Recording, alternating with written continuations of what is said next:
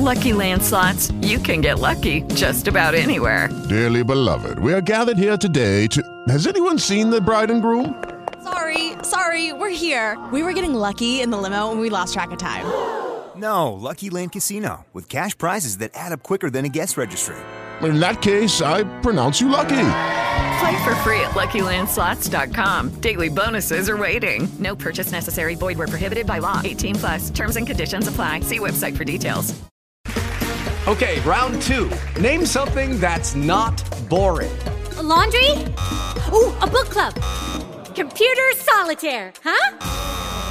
Ah, oh, sorry. We were looking for Chumba Casino.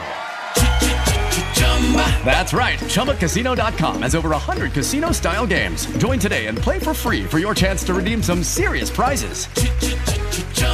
ChumbaCasino.com. No purchase necessary. Full prohibited by law. 18 plus terms and conditions apply. See website for details.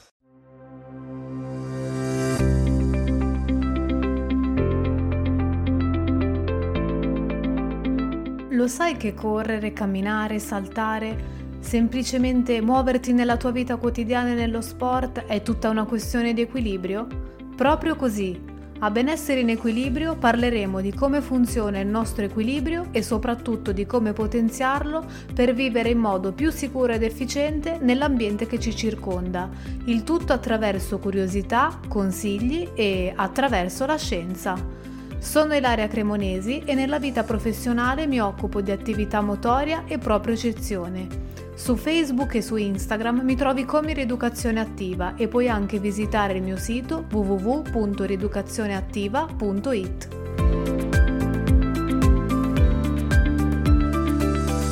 Buongiorno Radioactive, bentornati a Benessere in Equilibrio. La scorsa puntata ci siamo lasciati con una domanda. I bambini hanno un buon equilibrio? Rispondere a questa domanda non è così semplice ed anche cercando su diverse fonti sembrano esserci più risposte. Innanzitutto perché a livello scientifico sono state condotte pochissime ricerche sull'equilibrio di bambini sani. Come ormai sappiamo, l'equilibrio motorio è gestito da tre sistemi di controllo. Quello più rapido si chiama sistema propriocettivo ed è quello che viene stimolato vivendo diverse situazioni sensoriali. Quello più preciso si chiama sistema visivo e attraverso il senso della vista ci aiuta a mantenere la stabilità ancorando lo sguardo ad un punto fisso. Ed il sistema più tardivo ha sede invece nell'orecchio interno e si chiama sistema vestibolare. L'equilibrio vestibolare sembra iniziare già nel ventre materno, quindi ancora prima di nascere. L'organo dell'equilibrio, ovvero quello che si trova nell'orecchio interno, registra le oscillazioni della testa e cerca di ritrovare la stabilità attraverso il movimento degli altri distretti corporei. Questo equilibrio, quello vestibolare, è infatti il primo a svilupparsi, anche perché la vista fino a circa 6-8 mesi di vita non è molto sviluppata e nemmeno il piede, difatti i neonati non sono in grado di camminare. La propiocezione, o meglio il sesto senso che ci mette in relazione con l'ambiente attraverso la capacità di ricevere i nostri segnali, si sviluppa nei bambini attraverso tutto il corpo tramite il contatto. I bambini molto piccoli infatti scoprono di avere il piede o altri distretti corporei solo quando qualcuno glieli tocca. All'inizio la centralina di comando dell'equilibrio non è sviluppata e quindi ci mette un po' ad andare al massimo regime. Anche il sistema visivo non è del tutto efficiente e i bambini devono anche imparare a gestire il peso del proprio corpo. Ecco perché quando imparano a camminare spesso cadono o barcollano. In più, il piede dei bambini è molto più flessibile di quello degli adulti, dato che non è ancora del tutto sviluppato. Ricorda infatti un po' il piede di un cucciolo di scimmia, Infatti le scimmie, così come i neonati, hanno i piedi molto simili alle mani e sviluppano la capacità di presa. È comune vedere infatti il piede di un neonato di una scimmia con le dita arricciate. Quando il piede è ancora così flessibile è instabile e quindi non riesce ad ancorarsi bene al terreno. Oltretutto il piede deve anche imparare a sorreggere il peso di tutto il corpo e per farlo ha bisogno di sperimentare e di cercare equilibrio. Fino a un anno o due l'equilibrio dei bambini è quindi abbastanza scarso perché i sistemi di controllo si stanno stabilizzando. Una volta però avviati i sistemi di controllo dell'equilibrio, Se vengono correttamente stimolati e in assenza di patologie, funzionano benissimo. Il sistema di controllo più profondo, ovvero il sistema propriocettivo, viene sollecitato da stimoli diversi e molto frequenti. Infatti i bambini di norma corrono tanto e si divertono tantissimo a sperimentare superfici d'appoggio diverse, a velocità diverse e a pendenze diverse. E tutte queste sperimentazioni, che magari ad un adulto fanno girare la testa, sono un toccasana per sviluppare il senso dell'equilibrio. Quindi tutti i bambini hanno un buon equilibrio?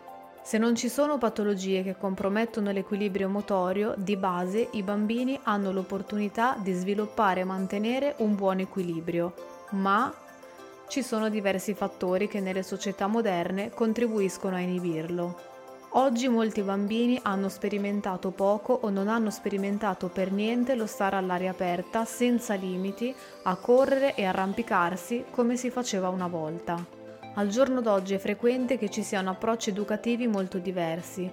Ci possono essere situazioni in cui magari prevale l'ansia dei genitori e quindi si tende all'iperprotezione per evitare che i bambini si ammalino e quindi gli si permette poco di sperimentare situazioni sensoriali o gioco libero all'aria aperta. Oppure ci sono situazioni in cui i ritmi della quotidianità sono molto rigidi, per cui non si ha il tempo di portare i bambini a svagarsi liberamente. Secondo alcune ricerche però i bambini hanno la necessità di sperimentare il gioco libero, quindi pianificare per loro troppe attività sotto la supervisione di un adulto può inibire alcuni aspetti caratteriali e motori che invece si svilupperebbero in autonomia. Oggi purtroppo capita che per mancanza di stimoli corporei adeguati anche bambini di 8-10 anni abbiano problemi di equilibrio e soprattutto poca percezione del proprio corpo, quindi anche difficoltà di coordinazione e di esprimersi attraverso la motricità. È fondamentale che questo meccanismo si riesca a invertire. Ad oggi anche i giochi nei giardini pubblici sono progettati spesso per bambini molto piccoli, che si suppone non riescano ad usare se non in presenza di un adulto supervisore. Questo perché chi progetta i parchi non vuole esporsi a eventuali denunce perché qualche bambino si è fatto male giocando. Anche se ovviamente non fa piacere né ai genitori né ai nonni, ai bambini capita di farsi male, ma questo non può rappresentare un ostacolo così grande per il loro sviluppo motorio e il loro sviluppo mentale. I bambini lasciati liberi di giocare di base hanno un buon equilibrio. Attualmente però, dai ritmi della nostra società, non è sempre così. Ricordiamo sempre però che i bambini di oggi saranno gli adulti di domani quindi se chi ha goduto di un'infanzia spensierata e ricca di movimento ha sviluppato da grande dei problemi di equilibrio, figuriamoci chi da piccolo non impara a muoversi e sperimentare situazioni che sollecitano i sistemi di controllo dell'equilibrio. Per cercare quindi di avere un benessere in equilibrio per tutta la vita, è più efficace che un adulto si comporti a livello motorio come un bambino, piuttosto che un bambino si comporti come un adulto. E le scarpe? Come accennato nella puntata dedicata alle scarpe per i nostri piedi, o ai piedi per le nostre scarpe, anche i bambini risentono del disequilibrio dato dalla scarpa. Se non avete sentito questa puntata potete recuperare sempre il podcast sul sito di Radioactive 20068. Le scarpe rappresentano fin dall'antichità un canone di bellezza, utile più che a rendere funzionale ed efficace la camminata, a rimarcare il proprio status sociale. Vi è capitato di vedere dei bambini ancora incapaci di camminare con indosso delle scarpe firmate?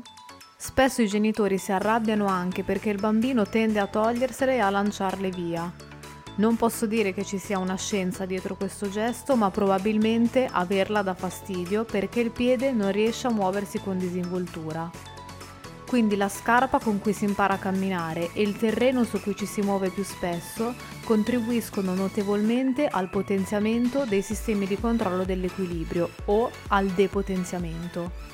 Quindi non posso che consigliare di far sperimentare ai bambini numerose esperienze sensoriali a piedi nudi per attivare il sistema propriocettivo ed avere quindi meno problemi di equilibrio.